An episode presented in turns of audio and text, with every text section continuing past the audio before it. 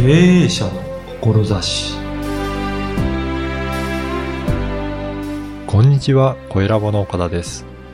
今回は株式会社伊藤テキスタイル代表取締役伊藤博敦さんにお話を伺いました。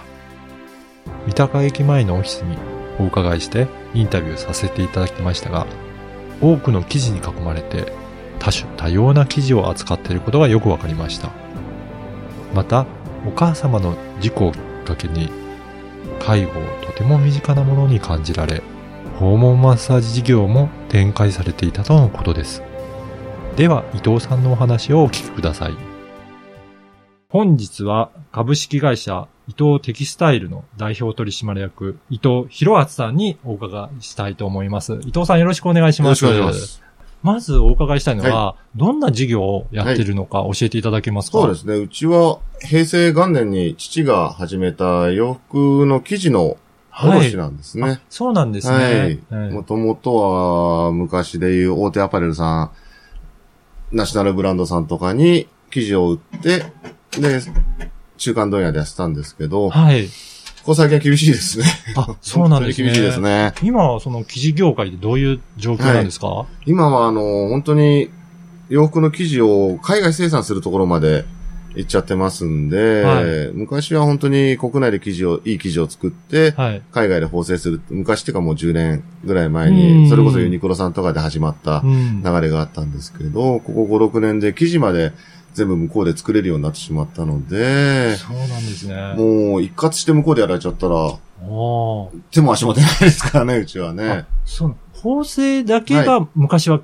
海外だったんですね。ええ生地は、じゃあ国内でずっと作ってたのが、そうですね。ここ最近なんですいや、ね本。当そうなんですよ。うんで、もともと中国なんか、水があんまり日本と違って良くないんで、はい。ウールの白い生地なんか作れないって言われてたのそうが、なんですね。今は技術向上しちゃって、はい。できるようになっちゃいましたのあで、だからもうどんどんバングラディッシュですとか、うんベトナムですとか、もっともっとこれから生地の機械がいいの、機械も入って、うん技術も上がっていくんじゃないかなと思いますけどね。あ。じゃあ今、ちょっとだんだんと海外の製品も増えてきてるっていうことなんですね。増えてますね。うんあとは本当に我々の年代今50ちょいですけど、子供の頃やっぱりメイドインチャイナとかね、はい。言うと抵抗が、親とかも抵抗があったのが、はい。今誰でもメイドインチャイナだろうが、メイドインバングラディッシュだろうが、な んでも、全然抵抗なく切れちゃってるっていうのもありますよね。もう増えてきて当たり前になってきたもしれないですね。たり前になっちゃってるんでねうん。それも、ちょっとね、はいうん、原因の一つではうん。あるとは思いますそうですねね。あと、いろいろお伺いしてたところ、はい。実は訪問リハビリマッサージという、そうなんです。そういった事業も展開されてるんですね。はいえこちらはどういったこと？をまあ、きっかけとしては6年ぐらい前に母が交通事故ではい。亡くなって、はいその時に、まあ結局退院しなかったんですけど、入院中に介護になるよ。家に帰りうん退院したとしてもって話があった時に、ちょっと心に芽生えて、はい。突然介護ってことがあるんだなっていう、本当今日の明日で、いきなりうちが手すりつけなきゃいけないとか、そういうのは、はいまあでもそこまでの介護業務まではできなかったんで、少し何かできないかなって思った時に、はい。こあの、健康保険を使える訪問マッサージというのがあったので、うんそれだけをちょっとうんやろうかなと思って、2年前にはい。開業しましたこのね。事業を始めたんですね。はいええうん実際には、あの、マッサージを受けたいという方のところにお宅までお伺いして、はいそうですそれでやってるんですね。国家資格持った、はい。あの、マッサージ師がはい行って、で、後期高齢者の方だったら1割負担ではいできるということうんで、やらせて、だいたい20分から30分ぐらいうん行かしてもらってますね。やっぱりそういった保険とかで使えて、うんで、楽になるっていうんだったら、やってみたいっていう方そうですねも多いんですかね。ええ訪問マッサージ自体知らない方はいらっしゃるんですけど、うんやってみて分かったのは、はい。高齢の方が、駅とかのマッサージ屋さんに行って、はい。マッサージしてもらって、その場ではすごく気持ちいいんですけど、はい多分ね、帰りに疲れちゃうんですよ。あ、そうなんですうんね。多分ね。そうか、そうか。ええそこまで行って帰らなきゃいけない。行って、行ってその場ではすごく気持ちいいんだけど、うん帰りに、例えばおばあちゃんだったら、かお買い物しちゃうとか、はいなんか、うろうろしちゃって、はい。多分その間にまた疲れちゃう。まあお金ある人はね、そこからタクシーで往復できるでしょうけど、はいそうじゃなくて、歩いて行ってる人だったら、多分、で、うちの場合でしたら、本当に最初はね、皆さん、あの、掃除しちゃったり、うん。なんかいい格好してきちゃったりするんですけど、慣れてきちゃったらもう本当にそのままでパジャマで、はい。寝巻きで、普段着で、はいこのままやって、じゃあはいうちがそれ帰っちゃうから、もうその後寝てくれても結構ですっていうので、すんごい楽みたいで、やっぱり自宅でやってもらえるっていうと、本当にまあね、リラそれこそリラックスリラックスできますと思うね。んですようんね。しかもやっぱりね、高齢の方となるうと、ん出かけたり、戻ったりするのは、やっぱりそれだけでも負担になるんですかうん、と思うんね。ですよ。やって分かったんですけどね。うんうんやっぱりそういった方に、ちはいゃんとご自宅でリラックスした雰囲気で施術できるっていうところが魅力なんですね。はいうん。だからおかげさまで2年経ってう、ん。まだひ患者さんは辞めた方が一人もいらっしゃらないんで。そうなんですね。はい。やっぱり皆さんね、ん一度やるとすごくね、喜んでもらえるんで、はいありがたいありがたいで。うんただなかなかお客さん増えないんで困ってるんですけど、うんやっぱり今後はその、はいマッサージとかそっちの事業もどんどんどんどん増やしてそうですね行。きたいはいいうですかね需要はたくさんあるし、はい逆に都内の方だったらもう本当に新規参入してる会社がたくさんありますんで、加藤競争にもなっていくと思うんですけれども、うんうんその中でちょっとうちなりの特色を出して。持っていって、うん。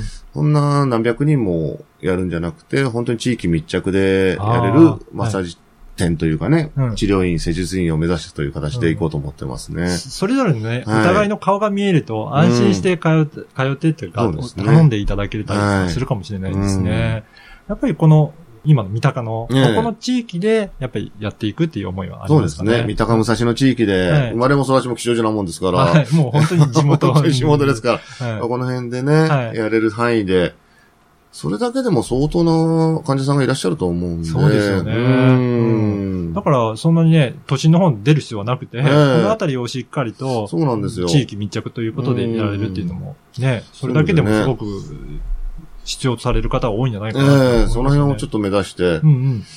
これからですけどね、まだやっていこうとは思ってじゃあ、ますね。さらにここの地域でいろいろ活動を広げていって、はいそねそういった必要とされる方に向けてええやっていきたいということですかね。はい。はい。どうしてもね、最初はね、介護施設とかそういうところを狙うんだと、うん狙うとはこだわっちゃうんですけど、はいそういうところで連携してやっていくんだ、武蔵野市で連携していくんだと思ってそっちばっかりやってたんですけど、うん足元が本当おろそかになったことってつい最近気づいたんで、はいだったらまずは会社の近くではい。いらっしゃる方を、うんまず探探してみて、うん話してみようというところからやろうという、遅いんですけどね。最初からそれやれでも、ね、経営ってやりながらいろいろ見えてくるのってありますよありね。ますね。はいだからそうやって一つ一つクリアしていきながら、じゃあ今はこういった方針でいこうかっていうことを目指されてるってことですかね。うんはい。はい。では最後に、はいその、介護マッサージだったり、ええあとは、記事の販売だったりする、はいいろいろ事業を展開されていると思うんですが、ええそれぞれの事業にかける思いというか、志はいをお伺いできればと思うんですけど。そうですね。繊維に関しまして、生地に関しましては、先ほどちょっと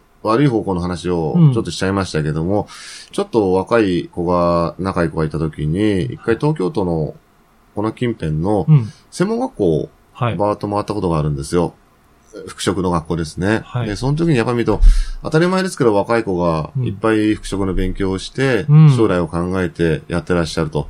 で、そんな時にどこで生地買ってるの？って言ったら、悪いって意味じゃないんですけど、伊沢屋さんですとか、日暮里とかの切り屋さんで買ってて、うん。私はね、生地屋というものを知らないという。あ、そもそも知らないそもそもそも生地ってうのは湯沢屋で買うもんんだなと 思っちゃってる。あほんと、うちに余裕ができれば、んそういうところの学校さんと生徒さんとうんもっともっとつながって、い。いい生地を国産でこんな生地作ってるんだよっていうのをもっと出してあげたいんですけども、はいただそれが正直今のところ全然できてうない状態ですので、将来的にはそういうことを。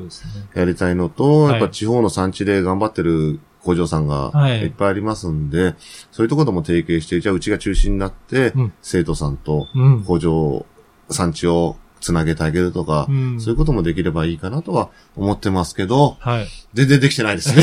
これからですね。これからですね。はい頑張りますね。あとははい、訪問リハビリの方はそうですねどうですかね？はいホモリハビの方も、本当に地元密着ということで、介護につながらないで、例えば本当に、抗がん剤やってらっしゃる方で、体がだるいですとか、本当に、息子さん、私の世代だと自分の親世代が結構癌になっちゃったって人が多いんで、そういう方たちの家に行って少しでも楽になってもらいたいっていうのはありますね。一、回やってもらえれば、本当に楽になるみたいなんで、じゃあ、まずは体験してもらって、はい。そうですね。そこからね、うん。あの、継続してもらうやってとか。もらはいってっていうのはですね、大体ご夫婦で片方の方、どっちかやってらっしゃると、うん5回目ぐらいにね、うん俺もっつって、いやいやもう一人の方ね。ね で、お二人させてもららうっていうのがありますんでね、うんもっともっとちょっと、時間と営業して、はい。広めていけば、絶対に、こっちも、もちろんですけどお金儲けになりますし、お客さんの方も体が楽になるってことがありますんでね。はい。本日はどうもありがとうございましあありがとうございまた。いかがだったでしょうか？地域密着で訪問マッサージを必要とされている方に寄り添ってサービスを提供されている様子がよく伝わりました。また、将来的には服飾の専門学校との連携、生地の産地との連携で国産の良い生地をもっと知って使ってもらいたいという思いも伺いました。生地と訪問マッサージは一見全く違う事業のように感じますが、どちらもお客様の幸せを願い、サービスを提供しているという点では、同じ思いで取り組んでいるということがよくわかります。お客様の喜びをとても考えられていらっしゃる伊藤さんの人柄が現れていました。あなたの心には何が残りましたか？ではまた次回。